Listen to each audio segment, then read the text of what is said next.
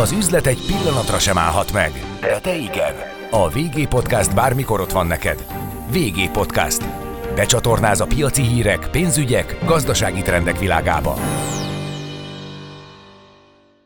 Köszöntöm kedves hallgatóinkat a mikrofonnál, Szajlai Csaba, szakértő vendégünk pedig Katona Ildikó, az iPrivate Banking ZRT vezérigazgatója. Üdvözlöm a hallgatókat! Köszönjük szépen, Ildikó, hogy elfogadtad a meghívásunkat. Hát a szakterületedről faggatunk a következő percekben természetesen. A private banking szektor hazai helyzetéről alaposabban megnézzük, hogy mi történt ebben az időszakban, mármint az elmúlt másfél éves időszakban ebben a szegmensben, de előtte jön egy kis hártók a pozíciódba fokodóan. Hogy látod, kitekinthető ma gazdagnak korábban ugye 100 milliós nagyságrendek elég volt, elegendőek voltak ahhoz, hogy bekerüljön valaki a felső kategóriás körbe, mármint vagyon szempontjából. Most már milliárd kell ahhoz, hogy Magyarországon valaki akár flow, akár pedig stabil vagyon tekintetében gazdagnak, tehetősnek, vagyonos polgárnak minősüljön?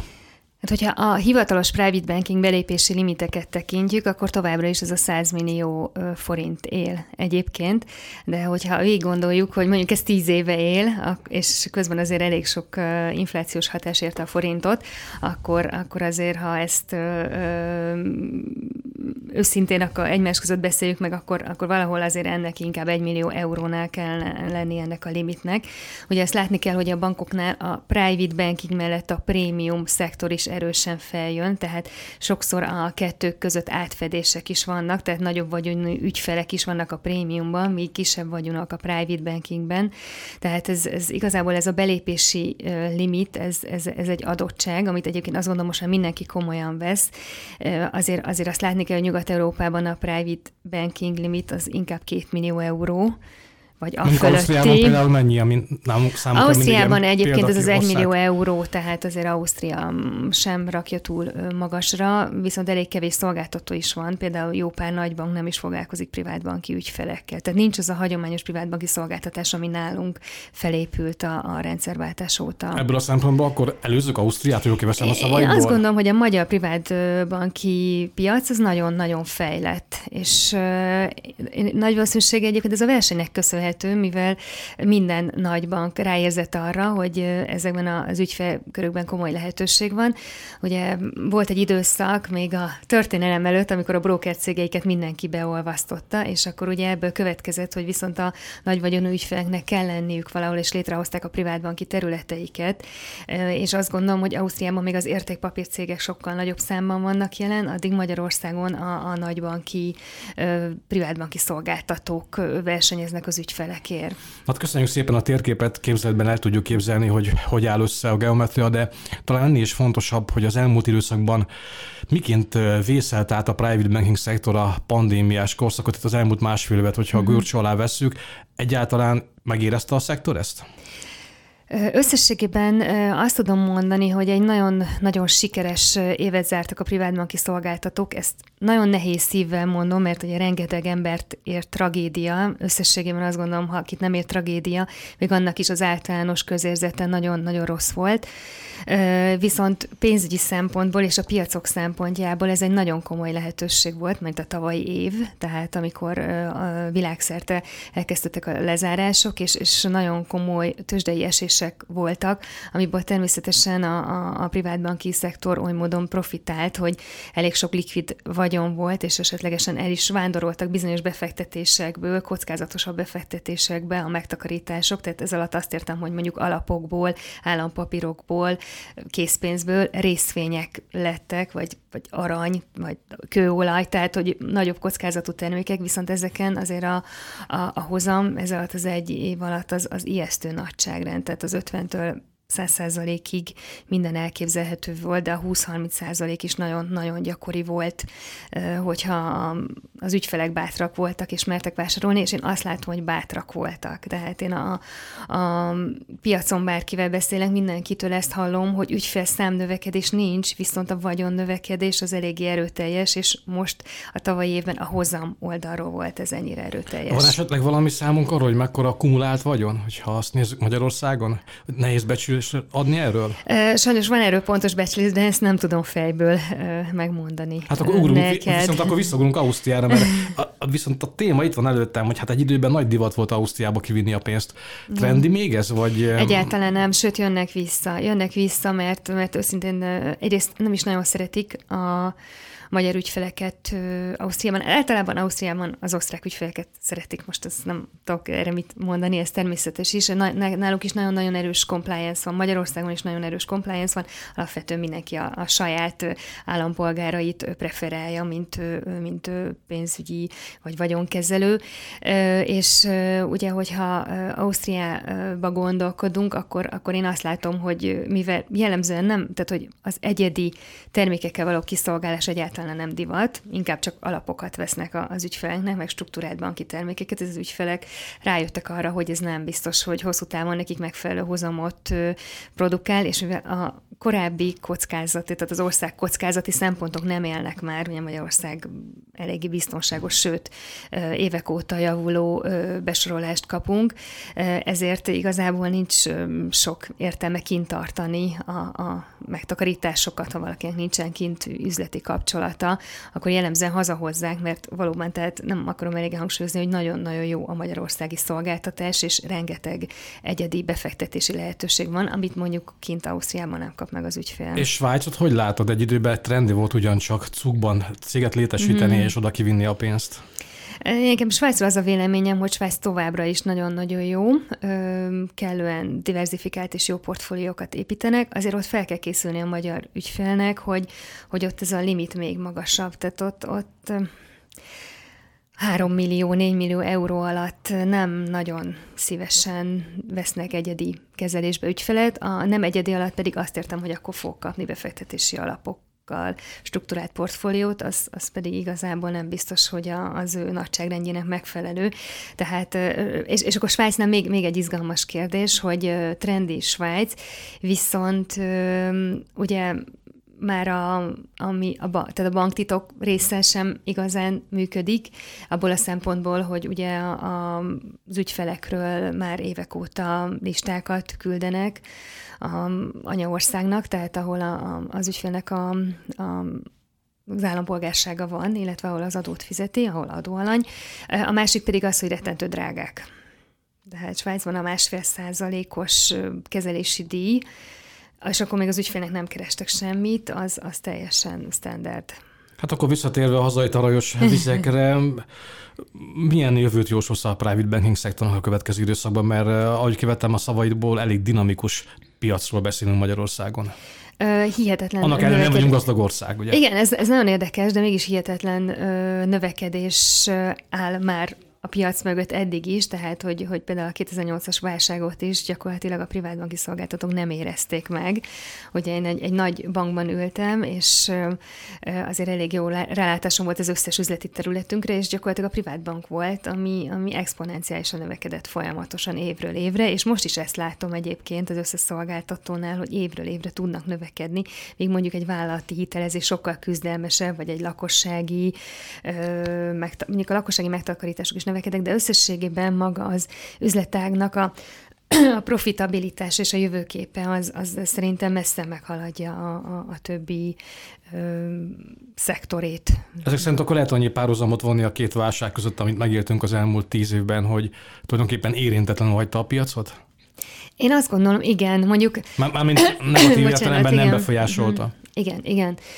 Tehát nagyon érdekes, mert a 2008-at azt Magyarországon úgy sikerült megúszni, ugye, hogy nagyon kicsi volt a kockázati kitettség, és nagyon sok a bankbetét. Ugye a mostani ö, válságot pedig maga, a, hát ezt a Covid-dal kapcsolatos válságot maga a befektetési magatartása a magyaroknak, hogy, hogy elég konzervatívak voltak, és éppen ezért lehetőség jött, hogy akkor most viszont szálljanak be és vásároljanak. És ezzel ugyan a kockázati kikitettségük megnőtt, de hát a, a hozamoknak köszönhetően a vagyonok is jelentős mértékben Mit tapasztalsz egyébként akkor, amikor az ügyfelek megkeresnek, mire van igény? A pénz elhelyezésére, vagy inkább tanácsadásra, hogy mit csináljon a pénzével?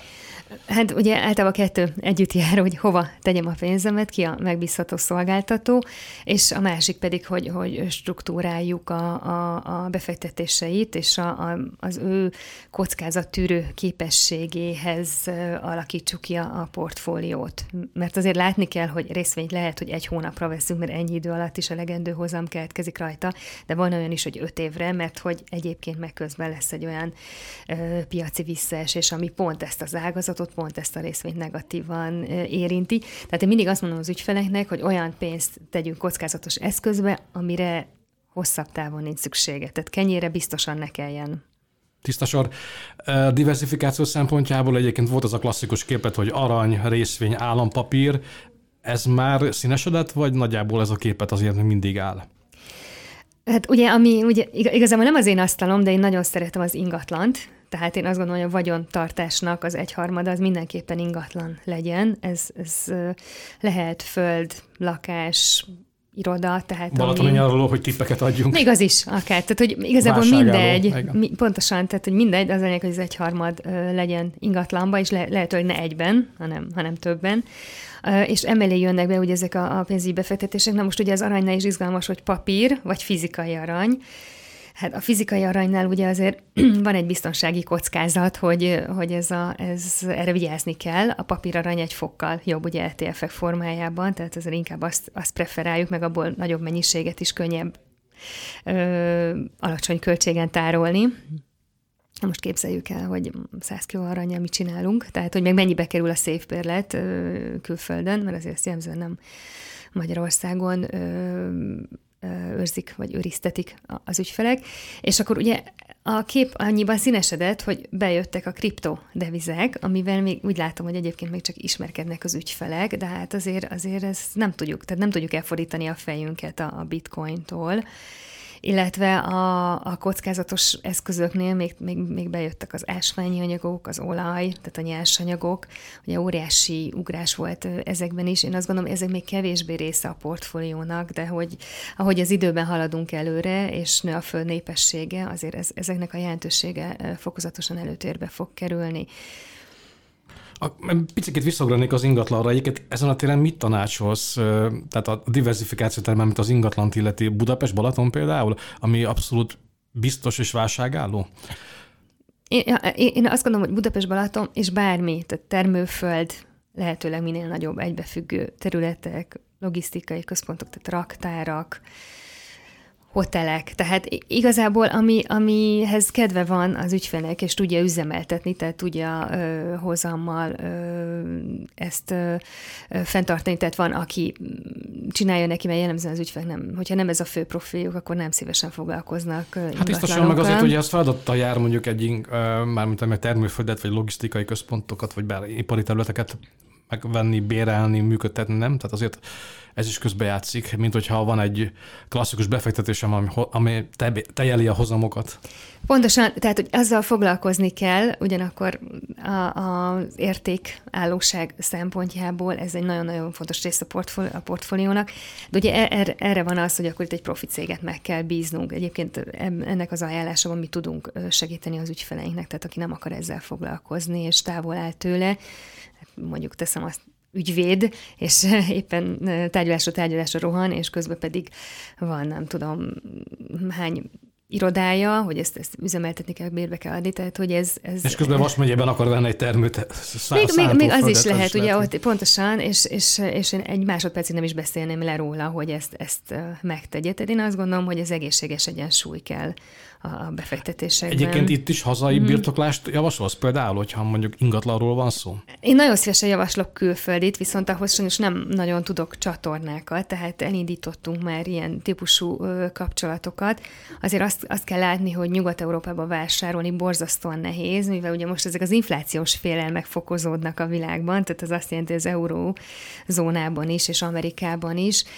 Azért, azért az ingatlanok iránti kereslet az, az elmúlt egy évben, Amerikában de folyamatosan közölnek statisztikákat, hogy a családi ház árak milyen ütemben növekednek, és ijesztő mértéket ölt ez, a, ez a, az ár emelkedés, tehát ez is jelzi, hogy, hogy gyakorlatilag elkezdtek a, a, a befektetők az ingatlanok irány, nem csak a befektetők, az átlag emberek is a megtakarításaikat az ingatlanok irányába terelni. Más téma, ide tartozik az állampapírpiacnak az alakulása. Az elmúlt években sláger termék volt a magyar állampapír, hiszen kiváló hozamot tudott biztosítani. Most azonban infláció van, hogy látod, ez azért ez a becsült 5-6 százalékos hozamot szépen el tudja vinni. Érződik ennek valami hatása már a szektorban? Ugye ez az állampapír kérdés, ez, ez nagyon, nagyon izgalmas, mert hogy gyakorlatilag nulla kockázattal kapsz 5%-ot, tehát hogy ez, ez kinek nem tetszik, gyakorlatilag ez lett a, a, a nulla kockázatú befektetésnek a benchmarkja, ami egy nagyon-nagyon komoly kihívása a befektetőknek. Most ebben az inflációs környezetben valóban a reálhozam az kezd nullává, vagy illetve mínuszá válni. Most én itt az ügyfeleknek én azt gondolom, hogy ez is fontos része a portfóliónak, mert egyébként meg, amit nem akar kockáztatni részt, azt mibe tartanánk, ugye összességében. Egy nagyon jó megoldás erre az infláció követő állampapír, ugye ahol átárazódik, tehát az idei inflációval jövő februárban, de attól függ, hogy ki melyik állampapírt választja, ugye ennyivel nőni fog a, a, az adott állampapírnak a hozama. Tehát ez valamilyen szinten leköveti az inflációt. Azt nem mondom, hogy fantasztikus hozamokat fog produkálni, de legalább a, a reál értékét meg tudja őrizni. Tehát ha engem kérdeznek, de ez teljesen ugye szubjektív szakmai véleményen a MAP plusszal szemben az infláció követő állampapírokat preferálom. Hát különösen ebben az időszakban érdekes téma ez. Visszatérve a legelső kérdésre, amikor feszegettük itt, hogy ki ma Magyarországon a gazdag, tehetős, vagyonos polgár, hogy látod az elmúlt évekről, most leszámítva a múlt év recesszióját, de mégiscsak volt 2018-ban, 2019-ben 5%-os gazdasági növekedés, és a mostani számok is arra utalnak, hogy dübörög a gazdaság. Mennyire tetten érhető ez a polgárok vagyonosodása szempontjából ez a pozitív gazdasági növekedési folyamat? Szerintem maximálisan. Tehát, hogy ez, ez megjelenik. Na most én azért azt látom, hogy az elmúlt pár évben komoly vagyonokra szertett rétegek visszaforgatják a, a profitjuk nagy részét újabb vállalkozásokba, tehát ezek nem szükségszerűen jelennek meg a privátbanki piacon, illetve egy részük megjelenik tehát azért ez egy, ez egy összetettebb kérdéskör, hogy ami a privát banki piacon megjelenő vagyon, ez, ez miből van a növekedés, hogy van benne egy csomó adásvétel, benne vannak a hozamok, illetve a cégeknek a profitja, illetve, illetve az is látszik, hogy, hogy azért van egy, egy, egy réteg, különösen egyébként a korosztályom, aki a működő cégéből kikerülő osztalékot, profitot, ezt azonnal egy új startupba, egy új vállalkozásba forgatja át. Tisztasor, még ugyancsak ennél a témánál maradunk egyébként, ugye beszéltünk arról, hogy 100 millió belépési limit, de mondjuk, hogy a, ismerve a hazai piaci viszonyokat, nagyjából ennyi veszünk egy telket. Belbudán, vagy akár mondjuk egy jobb helyen a Balatonnál. Ha tudsz ilyet szóljál 100 ja, millió. Bocsánat, jaj, bocsánat. Ak- akkor már akkor még inkább le vagyok maradva. Igen. Valószínűleg Igen. itt is lesz változás, nem? Tehát ahogy kivesszük, hiszen ez a tétel már nem akkora már a mai magyar szempontokból kifolyólag sem. Arra gondolsz, hogy emelik-e a limitet? Én, azt gondolom, azért nem fogják emelni a limitet, mert ugye ez, ez arra is igazából jó, hogy kipróbálj egy szolgáltatást. Tehát, hogy ugye több szolgáltatót veszel igénybe, és akkor ezt, ezt a minimumot, ha hozod, akkor ki tudod próbálni, hogy ők mennyire felelnek meg a te elvárásaidnak. Ugye például nálunk az iPrivate Bankingnél 1 millió euró, tehát mondjuk olyan 350 millió forint a, a belépési limit. Például ez, ez nagyon magas, tehát ez a kipróbálásra nem igazán alkalmas, tehát itt is mi is az ügyfelekkel rugalmasak vagyunk. Én azt gondolom, hogy nem fogják a szolgáltatók ezt a limitet növelni pontosan ezért, hogy, hogy, hogy új ügyfelek tudjanak érkezni, mert egyébként ma a piacnak ez a legfőbb kihívása, hogy új ügyfeleket szerezzenek, nem is igazán a kezelt vagyonnak a növelése. Egyébként azt elárulod nekünk, hogy a említett belépési limit, ez első pillantásra összehoz az ember a szemöldökét, vagy teljesen normális mondjuk ebben a szektorban, aki már úgy részt vesz.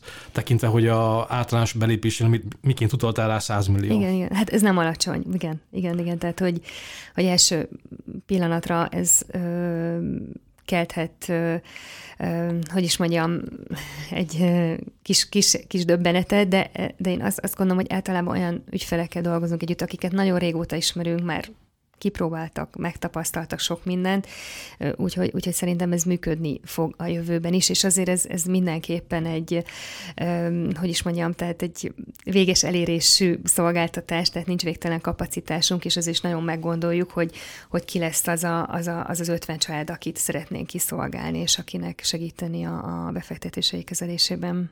Ha az összmagyarországi képet nézzük, ugye régebben a tehetős vagyonos polgár réteget felső tízezernek hívták, ez a kör szerinted bővül, vagy nagyjából meg lehet így határozni, így számszakilag, hogy továbbra is ekkora réteg bír jelentős vagyonnal? A te tapasztalataid, vagy a ismeretségi köröd alapján? Én azt ugye attól, attól függ, hogy ez a felső, tehát mi, mi az a vagyon nagyság, amire azt mondod, hogy ez a felső tízezerbe kerül. Én azt gondolom, hogy, hogy nyílik az óló, tehát hogy a középosztály az, az azért lemaradásban van, van Magyarországon, és a vagyonosok pedig, pedig sokkal gazdagabbak évről évre. Azt, Tehát, amit látok egyébként, bocsáss meg, azt, amit látok ingatlan piaci szempontból, mondjuk akár a Balatonnál, akár Budapesten, mondjuk nekem kicsit két bővebbnek tűnik. Vagy csak a szemem, és optikailag nem, nem, látom értem, azt ért, Igen, értem, értem, mire gondolsz. Ugye inkább az a probléma, hogy nem látjuk, hogy ez hány családnak a, a kezében összpontosul, mert ugye egy családnak nem tehát sok tagja vásárolhat, és, és gyakorlatilag ugyanaz a vagyonnak a forrása. Én, szóval én is az, a látványa, hogy régen Igen, igen én azt gondolom, hogy, hogy van egy, egy nagyon komolyan megerősödő réteg ma Magyarországon. A számosságára tekintettel én igazából nem, nem láttam becsléseket, ugye ez, ez a tízezer, ez egy izgalmas szám, mert hogy ha, ha azt mondjuk, hogy a bekerülni nagyobb vagyonnal lehet, akkor ugyanúgy marad a tízezer, csak a, az összbirtokolt pénzösszeg sokkal nagyobb. Ausztriáról beszéltünk, beszéltünk nyugatról és Svájcról is, hogyha a kelet-közép-európai régiót vesszük alapul, hol tartunk private banking tekintetében, mondjuk, hogyha megnézzük a legfejlettebb országot, Csehországot például. Csehországban sok, tehát én azt gondolom, hogy jóval erősebb a vagyonos réteg, mint Magyarországon. Valahogy nekik ezt a, a privatizációs és átmeneti időszakot ügyesebben lovagolták meg, és sokkal kevésbé jelentek meg a külföldi multik, ha ezt így mondhatjuk, és, és ezért a, a, a cseh vagyonos réteg az, az nagyon komolyan profitált a, a változásból, tehát itt a politikai fordulatból, és ugye ezért is, ha összehasonlítjuk a két országot, természetesen, hogy egy sokkal, egy sokkal erősebb private banking ügyfélkör van. Egyébként van valami királyút e tekintetben private banking szempontjából, mármint amit Magyarország követhet, vagy végig kell menni a mi útunkon? Én azt gondolom, hogy, hogy nagyon komoly fejlődéssel ment át Magyarország, és, és abszolút a, a, a magyar igényekre lettek kialakítva ezek a szolgáltatások. Természetesen úgy, hogy mindenki az anyabankit, a svájci, a luxemburgi tapasztalatokat felhasználta, és, és szerintem abszolút versenyképesek vagyunk a, a nyugat-európai szolgáltatókkal. Különösen, mivel azért a, az ügyfeleinknek a, a döntő többsége nem is igazán ugraná meg azokat a belépési limiteket, és ennek ellenére megkapja azt a szolgáltatást Magyarországon. Tapasztalsz valamit a forint árfolyamával kapcsolatosan, hiszen azért jelentősen begyegült az elmúlt egy év leforgása alatt, és 310 szintről ugrottunk fel először 350-ig, aztán vissza most éppen a beszélgetésünk időpontjában erősödött az árfolyam, tehát a 350-es euró azért még mindig itt van, hogy ez valami fajta tétel a munkátok során? Vagy hogy jön elő? Igen, igen. Hát a, hát a forint árfolyamával kapcsolatosan egy dolgot uh, tudok elmondani, hogy ijesztően volatilis, ami az ijesztő szót, ezt egyébként jó értelemben mondom, mert hogy gyakorlatilag ezzel lehet pénzt keresni. Tehát ugye pont a volatilitás meglovagolva uh, tudsz határidős ügyletekkel, vagy akár csak ha, ha óvatosan, vagy pontosan, igen. tehát vagy váltásokkal pénzt keresni. Na most én, én úgy gondolom, hogy ezért ez a 350-es forint euró, ez azért körülbelül az egyensúlyi árfolyamunk, ami, ami azért vadul kileng mindkét irányba, amit tapasztaltunk az elmúlt hónapokban, és nagyon gyorsan, tehát hogy nagyon nagy sebességgel változott. Ha a kérdés arra irányul, hogy 3.15-re vissza tudunk-e térni, szerintem nem. Valószínűleg, nem. igen, hát ez nagy, nagy kihívás lenne. Egyébként trendi most pénzt tartalékolni? Ott van például az amerikai dollár, amióta ugye printelik, bárhol bármikor be lehet váltani. Hogy látod ügyfeleid körében? A tartalékolás alatt készpénzt értesz, igen, igen. Csaba, hogy... Egy, hogy egy, egy, igen, egy, egy időben trendi volt Budapesten is. Nem azt mondom, hogy elástuk a tuja alá a uh-huh. kertben, de azért dollárból, euróból, framból tartalékoltak sokan. Igen, ez nagyon érdekes. Szerintem ezek az idők elmúltak. Tehát teljes egészében azt, azt nem gondolom, hogy a széfekben nincsen 100 ezer euró vagy 100 ezer dollár, tehát végveszély esetére, ha bármi olyan probléma lenne, meg most itt a koronavírus alatt azért biztos mindenkiben megfordult, hogy ugye a cash is king, hogy a készpénz az, az mindig jó, hogyha van, tehát, tehát valamennyi biztosan van, de, de több milliókról senki esetében nem, nem gondolnék, hogy lenne. Egyébként számít az új szereplők felbukkanására a piacon? Következő időszakban, ha mondod, hogy ennyire dinamikusan fejlődik a private banking Magyarországon? Én azt gondolom, hogy, hogy nagy szolgáltatók nem valószínű, hogy ennek Magyarországra, azért, tehát az ő szempontjukból mi kis piac vagyunk, viszont független tanácsadók, például olyanok is, mint, mint mi, én arra, arra számítok, hogy, hogy fognak megjelenni, mert egyébként sokkal nagyobb szakmai függetlenséggel tudunk dolgozni, mint mondjuk egy nagy banknál. Egy, ahol... Igen, egy kereskedelmi banknak ugye van private banking részleget, tehát ahhoz képest egy kisebb szolgáltatónak még kvázi megizmosodott név nélkül is könnyebb? Én azt gondolom, tehát ugye itt kettő szempont van. Az egyik, hogy mi motivál bennünket, mondjuk a, a, a nagybanki, privátbanki szolgáltatót jellemző a jutalékbevétel, éves tervei vannak, ügyfélre lebontva. Nekünk egy célunk van, hogy az ügyfél elégedett legyen, és ugye nekünk van egy lehetőségünk nincs bankingre, tehát hogy mi kifejezetten mazsolázunk a piacból, tehát hogy a legnagyobb ügyfeleket szolgáljuk ki, és most itt a, a név, illetve nem, nem név, ugye ez egy izgalmas kérdés, hogy egy nagy kereskedelmi bank bankba, ami egyébként bármikor bajba kerülhet, mert egy csomó más tevékenysége van, vagy egy, egy kis, ugye ez is idézőjelbe téve kis szolgáltató, mert ugye ez az ügyfelek vagyona határoz meg bennünket, és az átlag vagyonunk mondjuk 800 millió, az, az nagyon sok ezen a piacon. Tehát, tehát a, a, a, nekünk viszont ez a tevékenységünk van, csak gyakorlatilag nem, és lekapogom természetesen, de nem tudunk csődbe menni, meg nem tudunk rossz hitelkihelyezéseket végrehajtani, tehát azért ez Svájcban és Nyugat-Európában a, a privát bankoknak ez volt a fejlődési körbé, hogy az ügyfelek azért mentek el a nagy bankoktól a kis szolgáltatók felé, mert hogy sokkal nagyobb biztonságot érzékeltek. Akkor, amikor a piacon felbukkantál, mi volt a cél?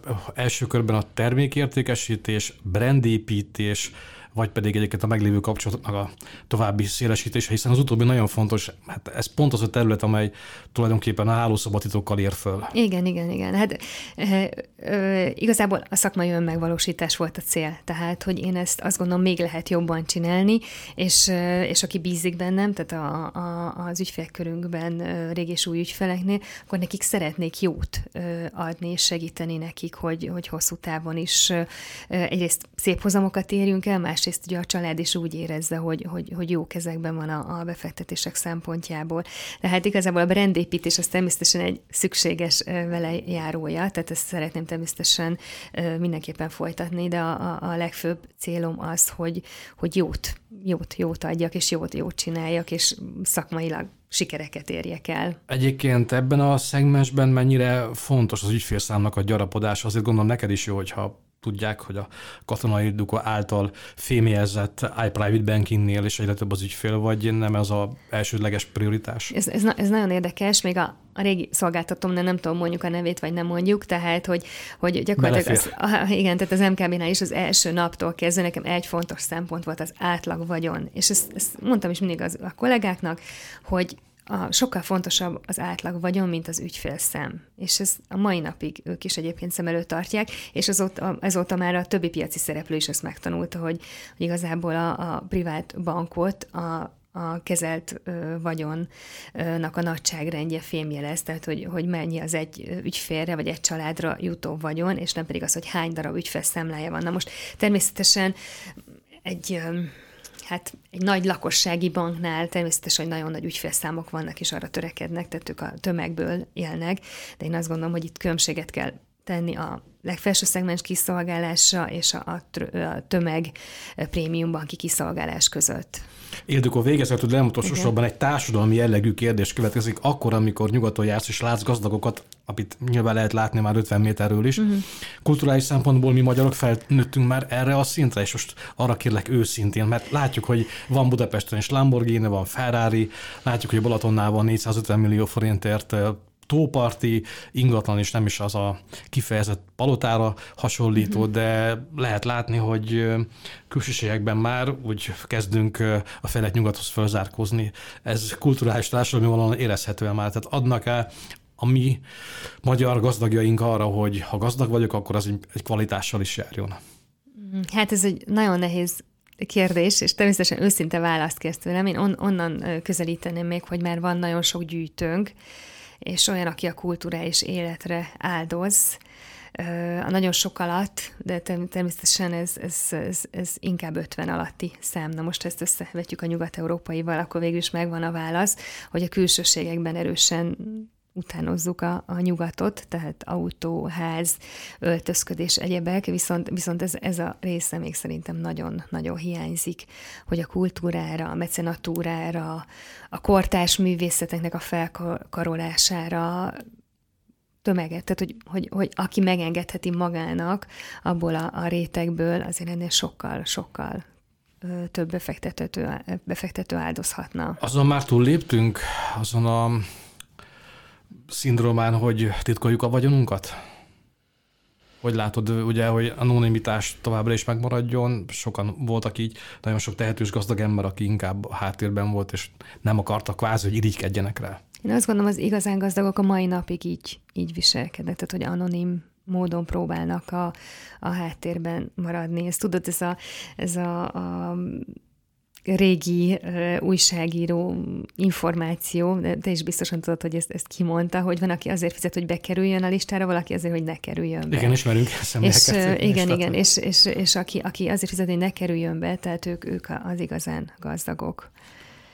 Köszönöm szépen, Ildikó, a beszélgetést. Látunk szeretettel máskor is. Köszönöm én is.